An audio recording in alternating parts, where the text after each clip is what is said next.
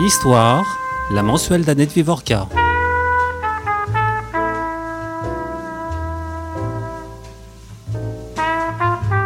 La rupture de pente religieuse du milieu des années 60 a pris les allures d'un crack, avec tout ce que le terme suggère de brutalité et de surprise, y compris pour les spécialistes, même si certains facteurs ont contribué à le rendre difficile à percevoir sur le moment. Au lendemain de la guerre, dans les milieux sensibles à la problématique missionnaire, on s'attendait plus ou moins à un événement de ce genre, bien que l'on pensât que la rupture viendrait plutôt des paysans et des ouvriers, ou plus exactement des paysans devenus ouvriers via l'exode rural. D'où, pensait-on, l'importance pour l'Église de reprendre pied rapidement dans cette classe pilote de l'histoire, ou présumait-elle Ce crack s'est produit à la faveur de Vatican II, avant mai 68, et la publication en juillet de la même année de la fameuse encyclique Humanae, Humanae Vitae de Paul VI sur la contraception, traditionnellement invoquée pour l'expliquer. Non que ces deux événements n'aient pas eu d'importance, ils ont amplifié la vague, mais ils ne l'ont pas créée. Vatican II semble avoir été en définitive cette réforme qui a déclenché la révolution qu'elle prétendait éviter comme jadis les États généraux dans la France de la fin du XVIIIe siècle. Ces phrases sont tirées du passionnant ouvrage de Guillaume Cuchet, Comment notre monde a cessé d'être chrétien, anatomie d'un effondrement.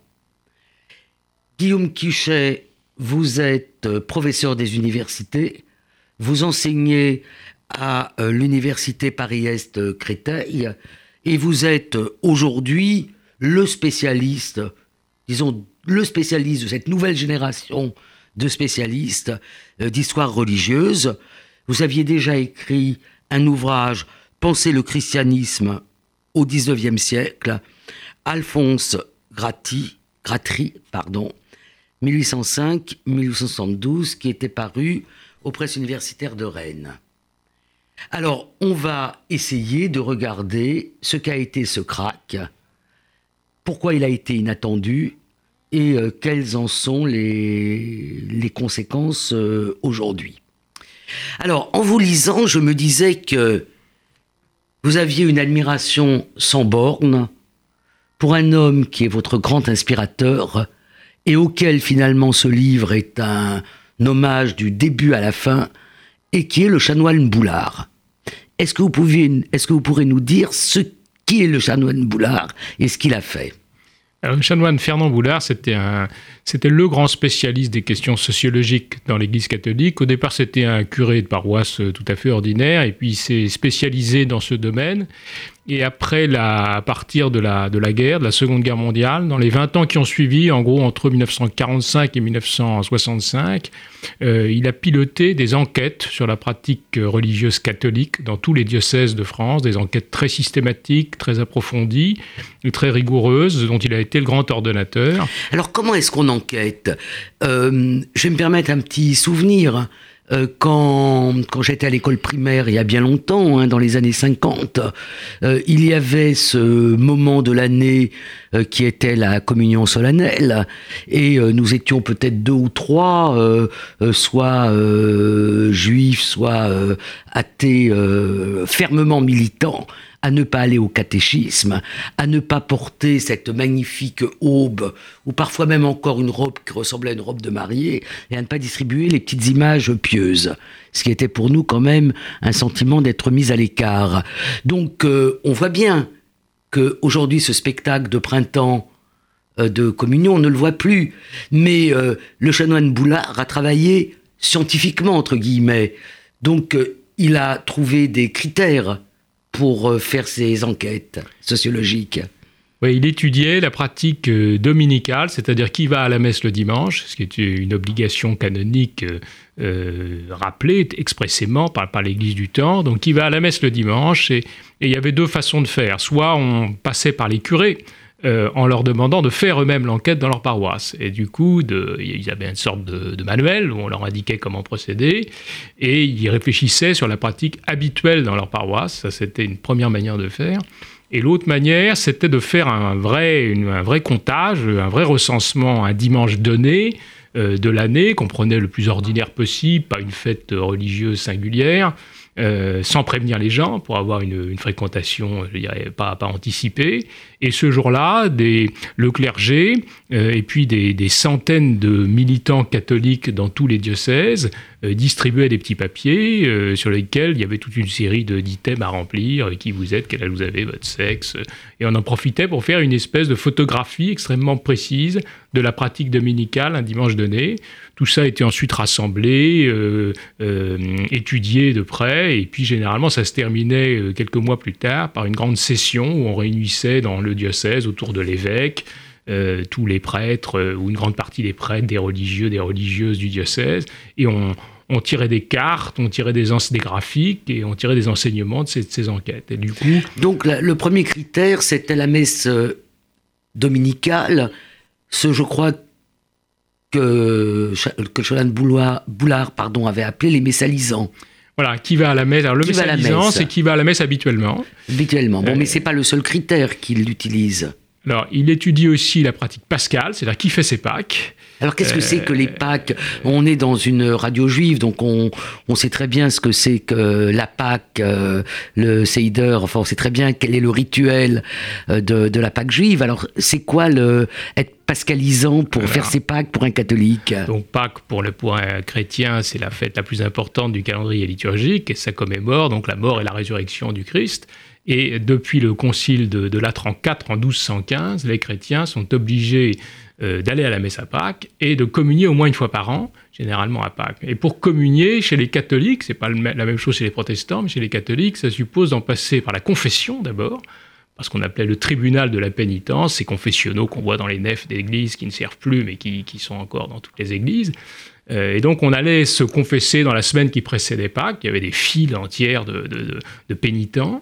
Donc là, c'était l'obligation, je dirais, un peu grave, à la fois communier et se confesser. Et donc c'est le deuxième critère de cette sociologie, c'est-à-dire la pratique pascale. Pratique dominicale, pratique pascale. C'est les deux principaux critères parce que c'était obligatoire et c'est quantifiable. Donc ça permettait de faire des courbes au moins, et ça reflétait, sinon ce qu'il y avait dans la, tête et le cœur de chacun, au moins une, je dirais, une, docilité à l'égard des prescriptions religieuses de l'institution, qui, s'y tenait et qui s'y tenait pas. Alors quand euh, ces cartes ont-elles été, ces enquêtes euh, qui ensuite euh, ont fait l'objet de cartes, ont été faites? La carte est venue un peu avant les enquêtes. C'est-à-dire que avait, euh, Boulard avait hérité d'un universitaire qui s'appelait Gabriel Lebras, euh, toute une documentation que celui-ci avait rassemblée déjà dans les années 30. Donc il partait pas de rien à la sortie de la guerre. Et assez vite, en 1947, il a publié euh, ce qu'on appelle la carte Boulard, c'est-à-dire la carte de la pratique catholique dans les campagnes françaises, qui est un document absolument fascinant euh, qui date de 1947. Vous, vous, me disiez, euh, Off, que vous aviez cette carte euh, dans votre bureau, au-dessus de votre tête, et que vous la regardiez tous les jours depuis cinq ans. Donc, qu'est-ce que c'est que cette carte et pourquoi est-elle aussi fascinante pour vous? Alors, François Furet, qui était un, ami très proche de Boulard à la fin de sa vie, euh, disait que c'était le document le plus fascinant de l'histoire de France, euh, à la fois énigme en soi, d'où venait cette cartographie si singulière, et répertoire d'énigmes. Alors moi j'ai effectivement ça de, sous les yeux dans mon bureau. Alors c'est une carte donc euh, de la pratique dans les campagnes, pas dans les villes, qui fait apparaître à la fois des contrastes incroyables de niveau de pratique qu'on ne trouve dans aucun pays européen et probablement dans aucun pays catholique au monde, c'est-à-dire un dimanche des années 50, en gros, vous pouviez avoir euh, dans un bourg du nord de la Vendée un taux de pratique dominicale de 95%, c'est-à-dire tout le monde y était, euh, sauf quelques absents qui avaient des excuses canoniques. Euh, juridiques, qui malades, malades mourants, voilà, ceux-là on les excusait. Et puis le, le, même dimanche, 200 km plus loin dans le Limousin, vous aviez un taux à 0%. C'est-à-dire que les écarts de pratique dans les campagnes étaient de 0 à 100 ce qui est absolument sans équivalent ailleurs dans le monde et, beaucoup plus fort que dans les villes. Dans les villes, vous descendez jamais au-dessous de 5% et vous montez jamais au-dessous de 45 ou 50%. L'éventail est plus resserré. Donc il y avait à la fois cette, première leçon de la carte Boulard, c'était ça, c'était l'ampleur des contrastes. Et puis la deuxième leçon, c'était cette géographie très particulière des régions chrétiennes du 19e et 20e siècle. Alors c'est quoi, euh, Guillaume Cuchel, les, les régions chrétiennes du... Alors, disons, de, en, fait, c'est une carte post-révolution française, est-ce qu'on peut dire ça? Oui, tout à fait. Mais ça, on l'a compris que qu'assez lentement. C'est-à-dire qu'au début, on a vu arriver la carte avec des contrastes incroyables. On peut dire rapidement, en gros, les régions chrétiennes, c'est le Grand Ouest, un peu le Nord, euh, la Lorraine, l'Alsace, euh, les Vosges, le Jura, le, nord des Alpes, tout le rebord sud-est du Massif central, en gros de la Haute-Loire jusqu'au Tarn et à l'Aveyron, et puis le Pays Basque et le Béarn. Donc il y a une espèce de, distribution un peu périphérique comme ça du, vous catholicisme. Euh, je, note que vous dites chrétienne, vous ne dites pas catholique. C'est-à-dire que vous comptez par exemple l'Alsace qui est partiellement protestante, enfin luthérienne, vous la comptez dans, la carte Boulard ou comment vous faites? Pourquoi dites-vous chrétien et pas euh, catholique? Le, le, critère en fait de Boulard, c'est euh, plus de 50% de pratiques dominicales ou pascales. C'est-à-dire sur la population euh, catholique baptisée dans l'Église catholique, 50% des adultes qui vont à la messe le dimanche. Ça, ça fait une région chrétienne. une euh, région chrétienne, pas une région catholique. Une région, si, non, pardon, une région, catholique. D'accord. Je dis région chrétienne parce qu'évidemment, je, devrais préciser, mais il faut rappeler que dans les, je veux dire encore au début des années 60, sur les, sur les 800, 850 000 petits Français qui naissent chaque année, 94% euh, sont baptisés dans les trois mois dans l'Église catholique. Ah Donc il y a une espèce de d'évidence statistique qui fait qu'on assimile bien à mm. tort le christianisme au catholicisme, et c'est, un, un biais un peu national. Et les Français au catholicisme. Et les Français, du coup, au catholicisme. Donc euh, il y avait cette géographie très singulière, et je, reviens à ce que vous disiez tout à l'heure, c'est qu'on a fini par comprendre dans les années 1980, grâce notamment à un grand historien américain qui s'appelle Timothy Tackett et qui est grand spécialiste de l'histoire de la Révolution française. Oui, dont un livre sur la terreur vient d'être euh, publié euh, aux éditions du Seuil, qui est aussi votre éditeur. Voilà, et Timothy Tackett, qui est, qui est, le grand spécialiste de la Révolution, avait montré que finalement cette carte si étrange de la pratique catholique au sortir de la Seconde Guerre mondiale renvoyait à la Révolution française, à la politique religieuse de la Révolution française et à la façon dont les différentes régions, c'était le clergé des régions françaises, s'étaient positionnés pour ou contre cette politique religieuse au moment de la Révolution, et que la carte a jailli à ce moment-là. Euh, en 91, 1791, et qu'elle euh, a ensuite traversé tout le 19e et le 20e siècle jusqu'à faire encore euh, réfléchir Emmanuel Todd dans ses, dans ses bouquins sur le mystère français. c'est un des rares encore parmi nous à, se préoccuper de cette carte Boulard, qui a été qui est une des cartes les plus explicatives finalement de l'histoire contemporaine de la France au 19e et au 20e siècle.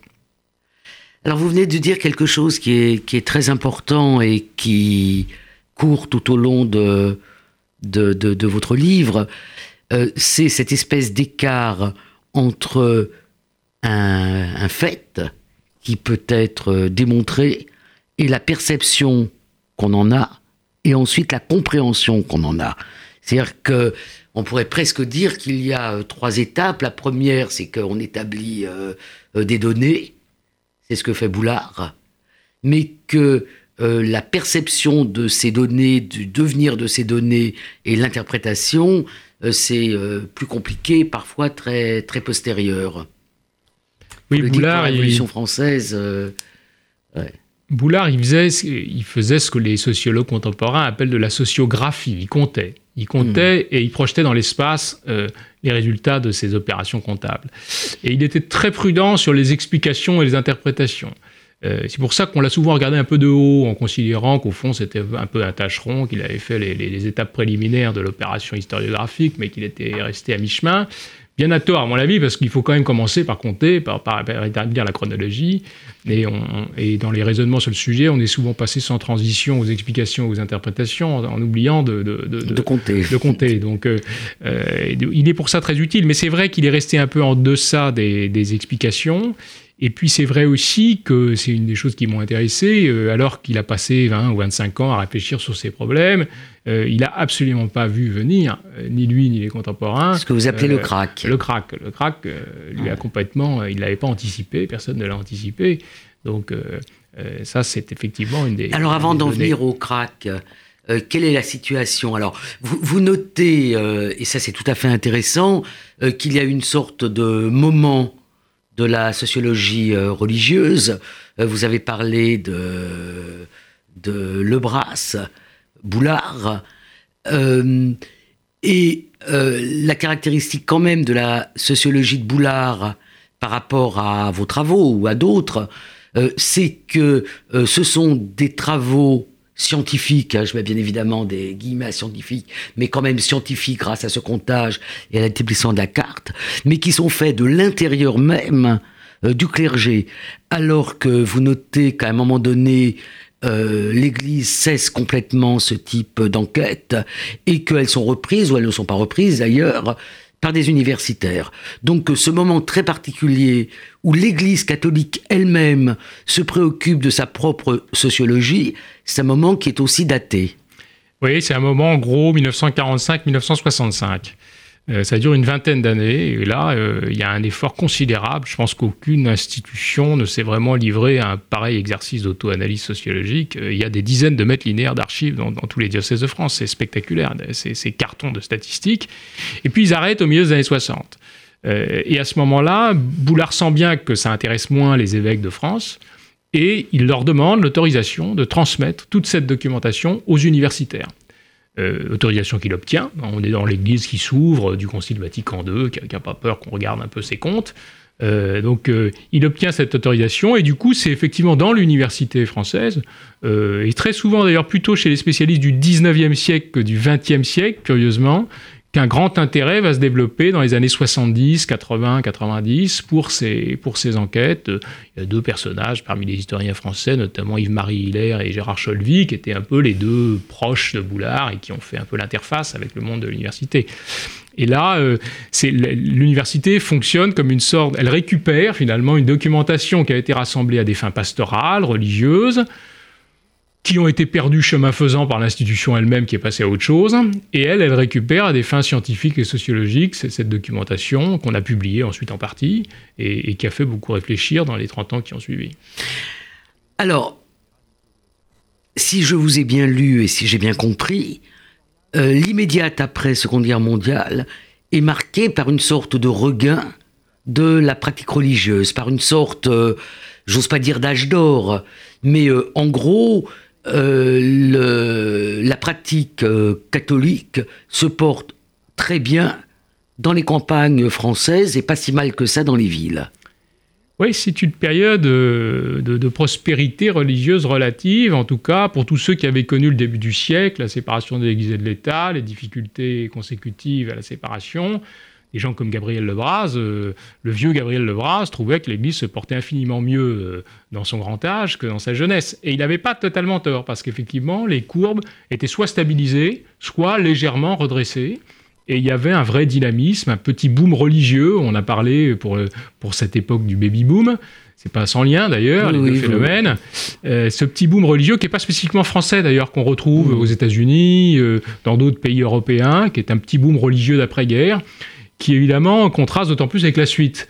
Euh, mais qui est, mais qui, mais même dans les universités, le, c'est l'époque, les années 50, où le syndicalisme étudiant était en, en, grande partie animé par la GEC, la jeunesse étudiante chrétienne. La conférence pasteur euh, pour les médecins, la GEC. Euh, la JAC, la JOC, fait tous ces mouvements de jeunesse, il y a vraiment une vitalité qui est très forte. Vous insistez beaucoup sur l'importance de la jeunesse dans la pratique ou dans l'effondrement de la pratique. Oui, oui, ben, vous parliez tout à l'heure de la communion solennelle, qu'on fait à 12 ans, moyennant 3 ans de catéchisme de 9 à 12, mm. et messe obligatoire toutes les mm. semaines pendant les 3 mm. ans en question, alors même que vos parents n'y vont pas forcément. Euh, souvent, vos parents ne vont pas à la messe, mais vous, vous y allez pendant 3 ans. Et ça, ça fait l'étau. C'est-à-dire que dans, dans les paroisses, euh, il y a énormément d'enfants, il y a plus de jeunes que d'adultes. C'est une pyramide des âges saine sur le plan démographique. Et c'est l'inverse d'aujourd'hui, enfin, c'est l'inverse mm. de ce qui se passe depuis 50 ans. Et, et, du coup, ces jeunes jouent un rôle, en fait, dans l'équilibre global du système très important. Si important, d'ailleurs, qu'on oublie un peu que c'est eux qui font les taux et que leur, euh, leur reproduction n'est pas mécanique. C'est-à-dire qu'il mm. pourrait bien arriver un jour qu'ils foutent le camp. Euh, et c'est ce qui est arrivé. Alors, vous écartez, on, va y revenir de toutes les façons, mais vous écartez euh, deux causes euh, qui sont communément invoqués pour expliquer ce crack, cet effondrement de, euh, du catholicisme français. Donc vous écartez mai 68 dont on parle tous les jours euh, en ce moment. Hein. on est parti pour deux mois de commémoration. Donc vous dites ce n'est pas mai 68. Et vous écartez aussi euh, l'encyclique euh, de Paul VI qui interdit la pratique de la contraception, 68 aussi, mais on peut le préciser, qui vient une année après le vote de la fameuse loi Neuwirth qui abolit la loi de 1920 qui interdisait euh, la publicité euh, pour les moyens conceptionnels. Donc vous dites non, c'est pas, c'est ni euh, Humanae Vitae, cette encyclique, c'est ni mai 68, c'est le Concile de Vatican II. Alors, moi, le Concile du Vatican II, je ne le connais pas si bien que ça. Je connais juste, peut-être comme certains des auditeurs, la fameuse déclaration euh, Nostra Aetate, c'est-à-dire la, euh, ce, qui a, ce qui a revu la catéchèse et qui a, euh, qui a, qui a fait qu'on ne disait plus au catéchisme que c'était les juifs qui étaient responsables de la mort du Christ, qui avaient tué le Christ. Mais c'est bien d'autre chose. Donc, euh, est-ce que vous pouvez nous expliquer ce que ça a été, ce concile? Oui, alors je, je, ne dis pas que, que mes 68 ou, Manévité n'ont pas d'importance. Je, cherche simplement à montrer qu'en amont, il y a eu un événement euh, peut-être plus important encore. Et que, et je vous caricature parce que vous êtes quand même toujours très subtil. et, euh, non, non, mais là, c'est important. En même temps, en même temps. ça, disons que ces événements de 68 ont amplifié une vague qui datait de 65. Alors, le concile, qu'est-ce que c'est? C'est un, c'est ce concile, donc, est une, un rassemblement de des évêques du monde entier, qui avait été annoncé par le pape Jean XXIII en 1959, à la surprise générale, parce que Jean XXIII était un vieux pape conservateur dont on n'attendait pas grand-chose, que les Français connaissaient parce qu'il l'avait eu comme nonce à Paris hmm. euh, au sortir de la guerre, qui n'avait pas laissé un souvenir hmm. absolument éblouissant euh, à l'aile marchande du catholicisme français. Du coup, il annonce ce, concile en 59. Il est préparé à Rome par des commissions euh, entre 1960 et 1962. Et il s'ouvre à l'automne 62, en octobre 62, et il va durer jusqu'en décembre 65. C'est un événement important. Un, concile, il y a une sorte d'ordre du jour, c'est-à-dire que le, concile se fixe un certain nombre d'objectifs? Oui, il y avait un, programme, disons, on pourrait dire que c'est un concile de modernisation du catholicisme, qui, mais de modernisation concertée. On prend tous les dossiers un peu pendants, et on décide, au lieu de le faire au coup par coup, euh, euh, en étalant ça dans la durée, d'essayer de, moderniser globalement l'Église catholique. Alors, il avait donc ce programme-là. Il y a une surprise, c'est que le, concile est préparé à Rome sur une ligne un peu conservatrice, et quand il démarre, les évêques commencent par dire, la première chose qu'ils commencent à dire, c'est qu'ils ont, ils ont l'intention de fixer eux-mêmes leur propre agenda et de ne pas se laisser imposer. Une sorte de rébellion des évêques euh, contre la curie. Oui, ça fait un peu penser aux États généraux. Tout à coup, euh, il y a un scénario prévu qui dérape. Euh, et les évêques français, allemands notamment, les pays d'Europe du Nord-Ouest, en gros, prennent un peu le lead dans cette mm. affaire et décident de faire leur propre concile. Et à ce moment-là, il va prendre une tournure beaucoup plus réformatrice que, prévu au départ. Hein. Et Rome est bien obligé de, suivre, euh, bon an, mal an, et les, historiens s'interrogent sur les, sur les intentions réelles de Jean XXIII. Est-ce qu'il avait prévu le coup ou non? Est-ce qu'il était euh, il, il, est décédé pendant le concile. Hein, oui, il est mort en 1963, pendant le concile. Euh, et du coup, Paul VI lui a succédé pendant le hmm. concile, et c'est lui qui va, qui va mener à son terme ce concile. Donc finalement, au bout de trois ans et demi, en décembre 65, hmm. euh, l'Église catholique a changé profondément, enfin a adopté toute une série de textes, de réformes, dont ce texte sur le judaïsme et les relations avec les, religions non chrétiennes. Euh, qui vont changer complètement le, visage du catholicisme français et qui, qui, prend un peu la, la Alors, qu'il a aujourd'hui. Vous dire euh, un peu euh, concrètement qu'est-ce qui change? Alors, le plus concrètement, c'est la liturgie. Parce que la liturgie, ça concerne tout le monde. Les fidèles ordinaires ne sont pas théologiens, les, les spéculations théologiques. Alors, qu'est-ce qui change dans la liturgie? Alors, la liturgie, par exemple, on passe du latin au français la langue liturgique change. Il y a la fameuse chanson de Georges Brassens. Euh, voilà, le latin nous emmerde. Sur latin, voilà. Euh, donc, on passe du latin au français. Euh, les curés abandonnent leur soutane. ils célèbrent la messe devant l'assistance et non pas dos à l'assistance tournée vers Dieu. Hmm.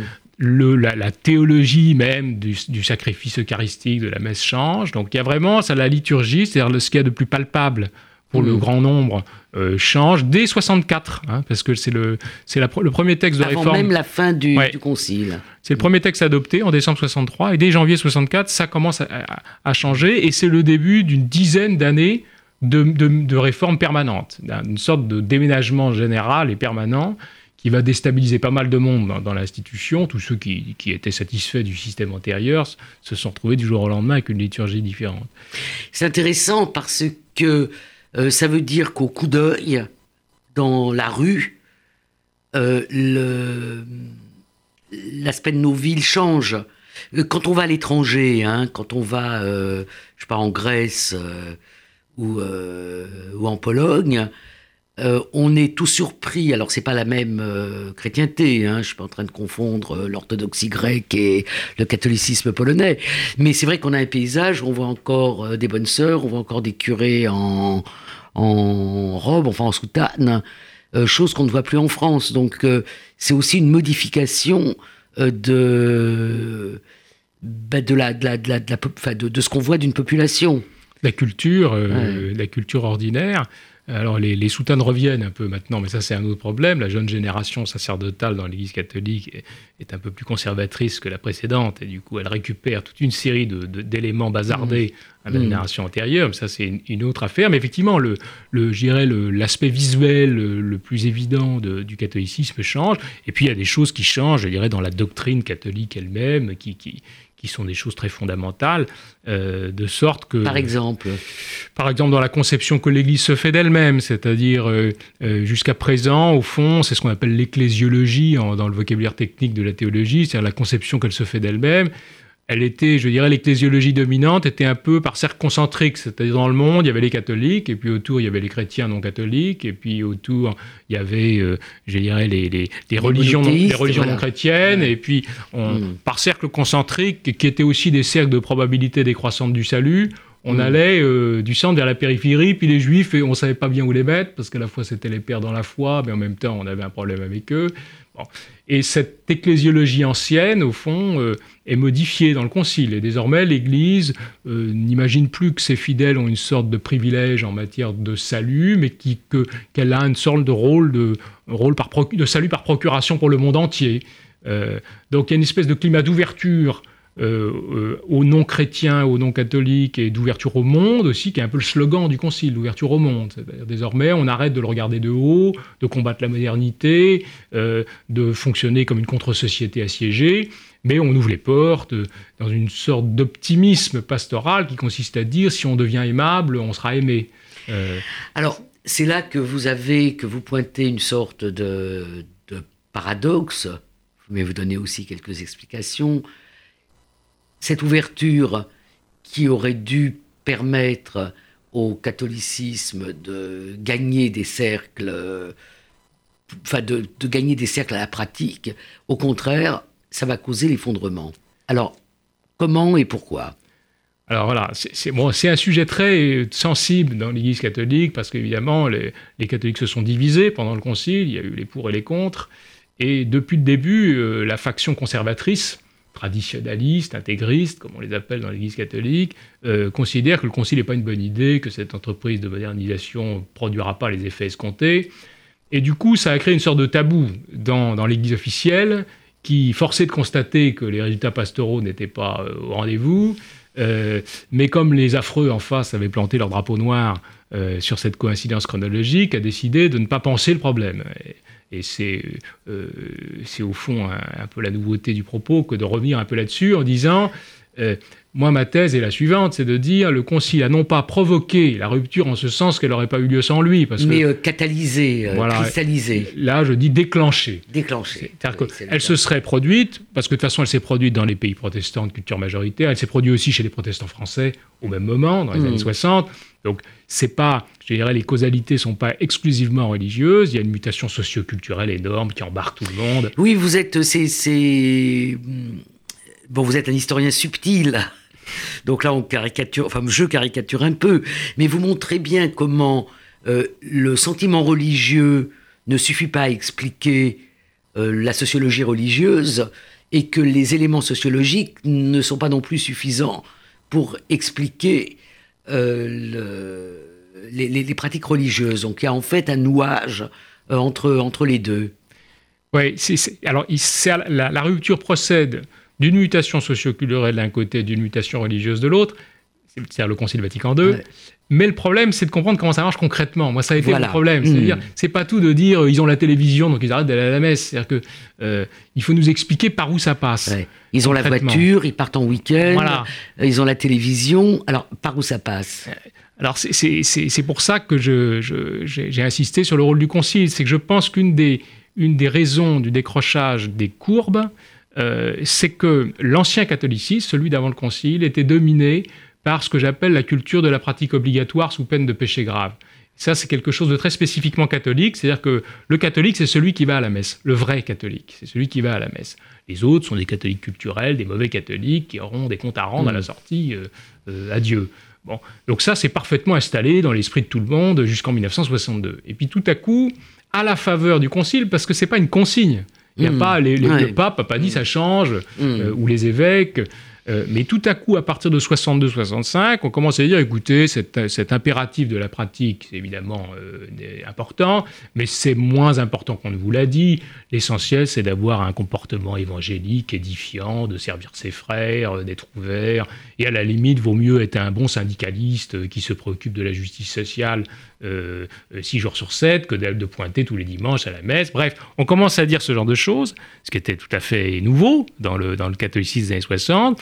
Et ça a eu un effet, à mon avis, de démobilisation, de décompression sur le système immédiat. Et vous avez un tiers des, des, fidèles qui ont, qui décroché, plus. qui se sont dit ah bon c'est plus obligatoire. Mais nous on y ah. allait parce que c'était obligatoire. Hmm. Euh, c'est plus obligatoire. Et puis c'était connecté à tout un discours, ce que les théologiens catholiques appelaient les fins dernières, le salut, les conditions du salut. La pratique hmm. était une des conditions du salut. Puis tout d'un coup, on vous explique que non, en fait, ça, ça, se passe différemment, que Dieu est plus souple, est plus large. Et à ce moment-là, ça produit un décrochage spectaculaire décrochage qui peut être vécu et qui a souvent été vécu par ceux qui décrochaient comme un progrès dans leur christianisme. C'est-à-dire que mm. les gens qui disent mais c'est, mieux, on a enfin compris que c'était pas aussi formel et juridique. Euh, mm.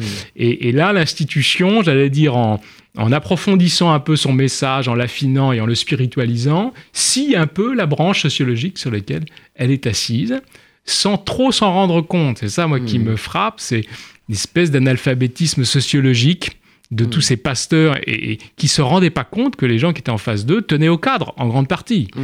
Euh, et puis en même temps, euh, c'est les mutations. Alors bon, la voiture, la télévision, ce que vous avez dit, mais c'est aussi et, Bon, on a parlé de Le Brast, euh, de, de, Todd, donc on est obligé de faire un petit détour quand même par la démographie.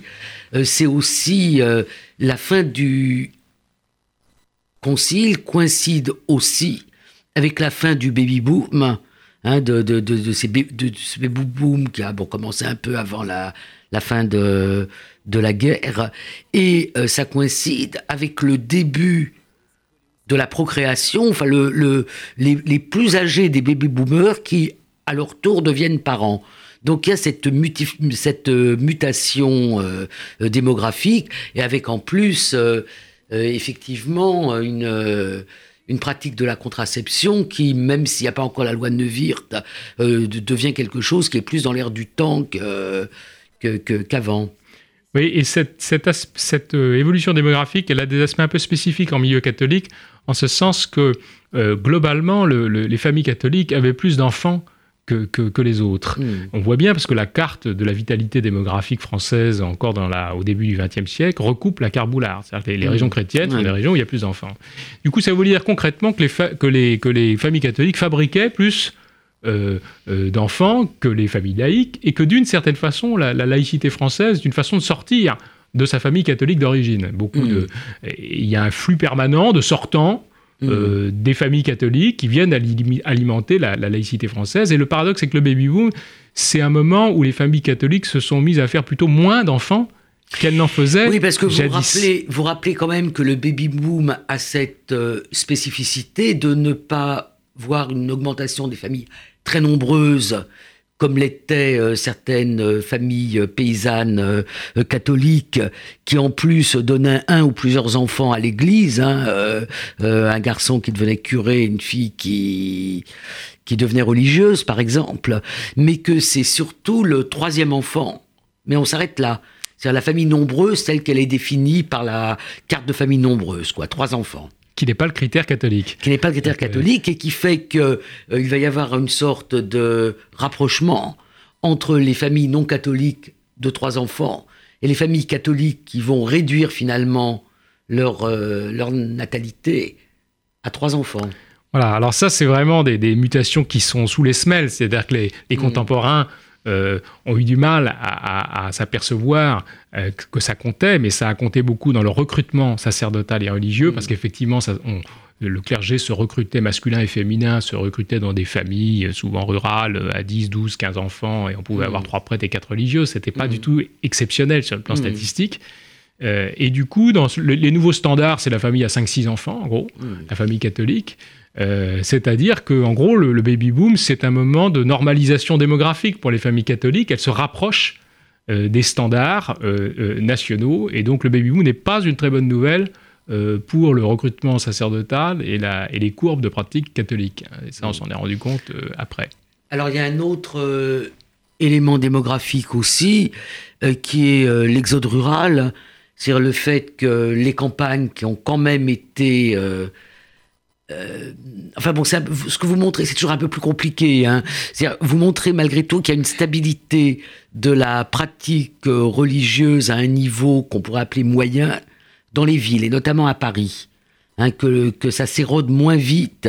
Enfin, ça part de plus bas, mais ça s'érode moins vite, si je vous ai bien lu.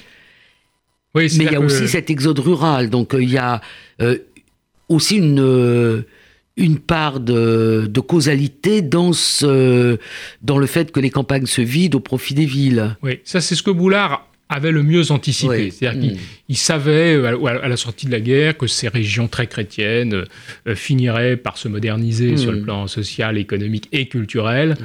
et que ça, serait un choc certainement pour les chrétientés locales. Donc, et ça s'est produit de fait. C'est l'époque où Henri Mandras euh, écrivait La fin des paysans. La fin des paysans, 67. Bon, donc c'est vraiment, et ça, ça se produit, et, ça se produit pour les catholiques, j'allais dire une génération après les protestants. Parce que les protestants français ont aussi le même problème. C'est-à-dire que euh, le protestantisme français était urbain, mais il avait aussi des bastions ruraux, notamment mm. dans tout le sud-est du Massif mm. central, justement les Cévennes, etc.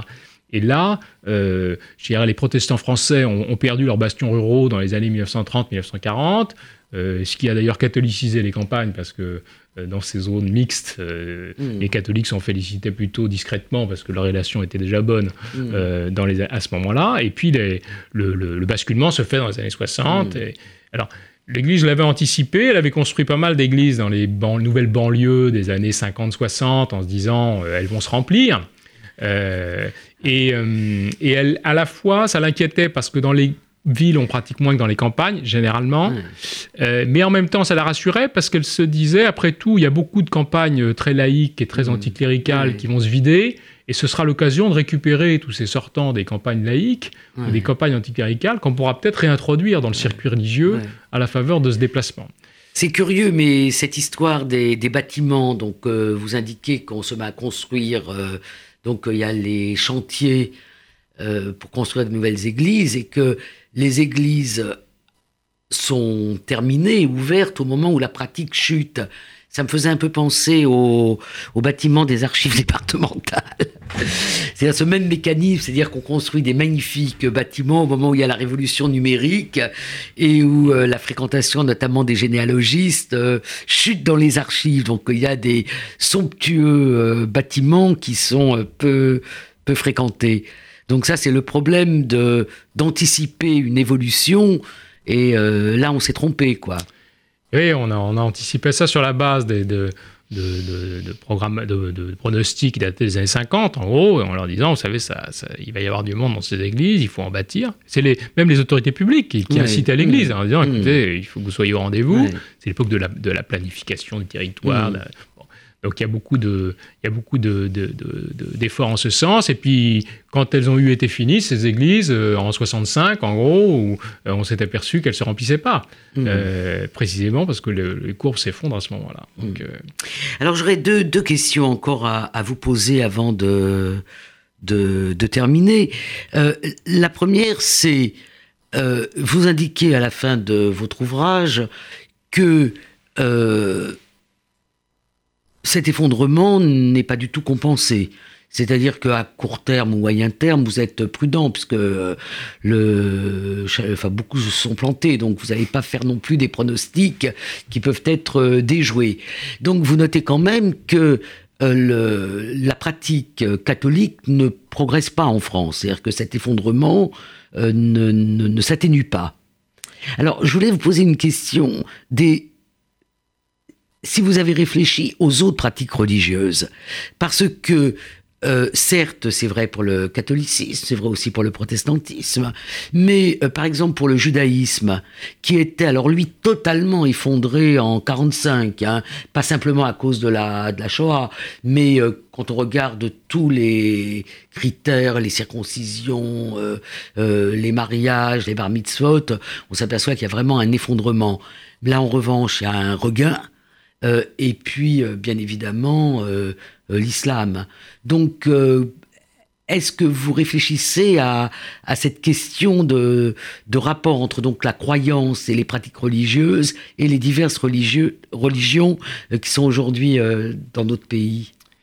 Oui, c'est sûr que ça fait, ça fait réfléchir. À la fois, moi, je ne crois pas du tout à la, à la crise terminale du catholicisme dont parle Emmanuel Todd, par exemple. Je crois à un changement de format très spectaculaire et qui n'est pas terminé. Donc ça, c'est certain, mais euh, le catholicisme français euh, a des réserves et, a, de quoi rebondir. Alors après, effectivement, autour de lui, euh, il observe surtout l'islam, mm. puisqu'il y a une sorte de croisement des courbes de ferveur là, qui se déroule sous nos yeux entre, en, effectif absolu entre catholiques et, musulmans. Ça, ça suscite des, réactions, des analyses en interne, des inquiétudes aussi.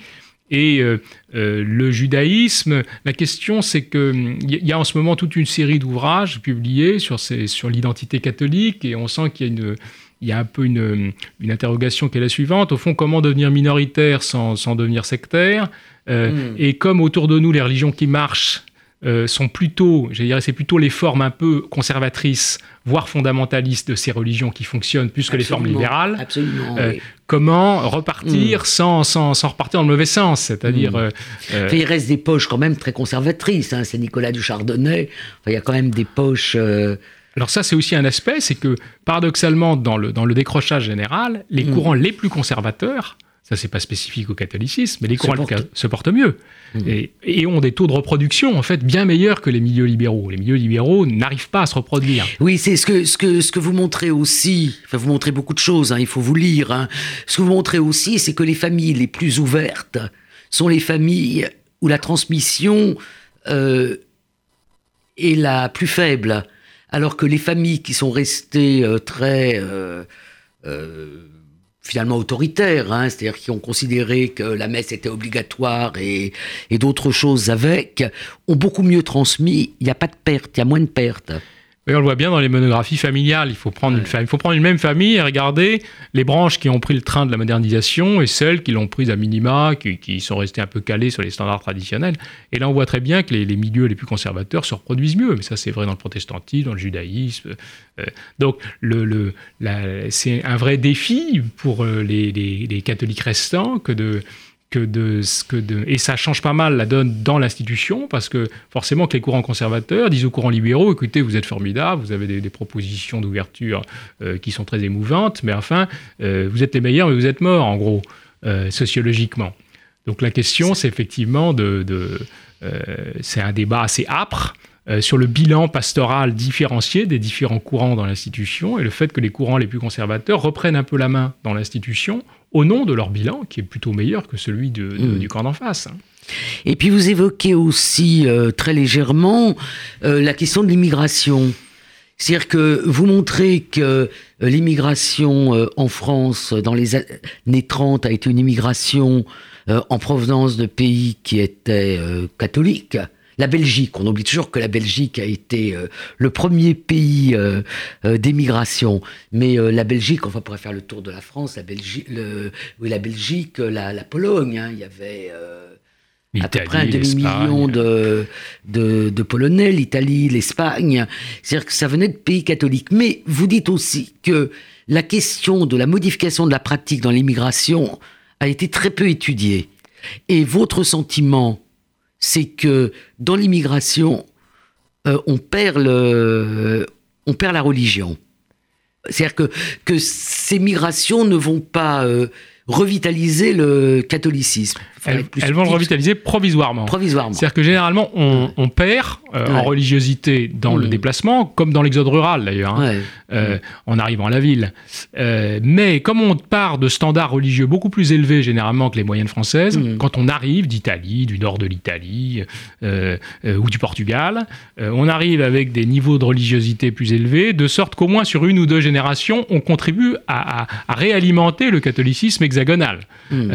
mais jusqu'à présent, généralement, euh, c'était une des voies de l'intégration française. D'ailleurs, on arrivait euh, très catholique et puis on finissait par le mouvement ouvrier, par sociabilité, euh, par se caler sur les normes religieuses locales sur une ou deux générations. On le voit très bien dans les entretiens avec des anciens italiens, espagnols. donc c'est ambivalent, c'est-à-dire qu'à la fois l'immigration est déchristianisante, mais à court terme elle est rechristianisante pour la société d'accueil. Alors, Dernière question un peu euh, personnelle, Guillaume Cuchet. Vous êtes donc professeur euh, d'histoire contemporaine, hein, c'est-à-dire euh, des trois derniers siècles, 19e, 20e et puis 21e siècle maintenant, à Créteil. moi, j'ai le souvenir de mes contemporains ou de mes maîtres qui étaient des grands spécialistes d'histoire du catholicisme. vous avez cité Cholvy, vous pourrez citer Jean-Marie Mailleur, on pourrait citer euh, Étienne Fouillou, euh, vous citez euh, André Latreille, qui, a, qui était rubricard au, Monde aussi. Voilà, donc il y a eu cette école-là. Maintenant, vous, vous êtes d'une autre génération. Quand vous enseignez, est-ce que vous pouvez enseigner cette histoire-là à vos étudiants et comment elle est reçue? Oui, on peut l'enseigner, mais comme effectivement le niveau de culture religieuse catholique, en tout cas, euh, a beaucoup décliné, on l'enseigne un peu comme on leur parlerait des Peuls ou des Guarani. Vous voyez, a un petit côté ethnologique. Mais ils ont une espèce de curiosité, comme ils l'auraient pour n'importe quel système de croyance ou de système rituel. Il y a aussi une vraie discrétion, je dirais, des chrétiens qui sont, qui sont plus discrets, parce qu'à Créteil, vous avez de tout public. Hein. Vous avez des musulmans, des chrétiens, des juifs. Euh, euh, et on voit très bien que l'affichage euh, religieux. Le niveau d'affichage n'est pas du tout le même selon les, identités religieuses, mais globalement, on est effectivement en face d'un jeune public qui, pour ce qui est en tout cas du, christianisme, a perdu beaucoup de notions de, cette affaire, mais a une vraie curiosité un peu extérieure, un peu ethnographique quasiment.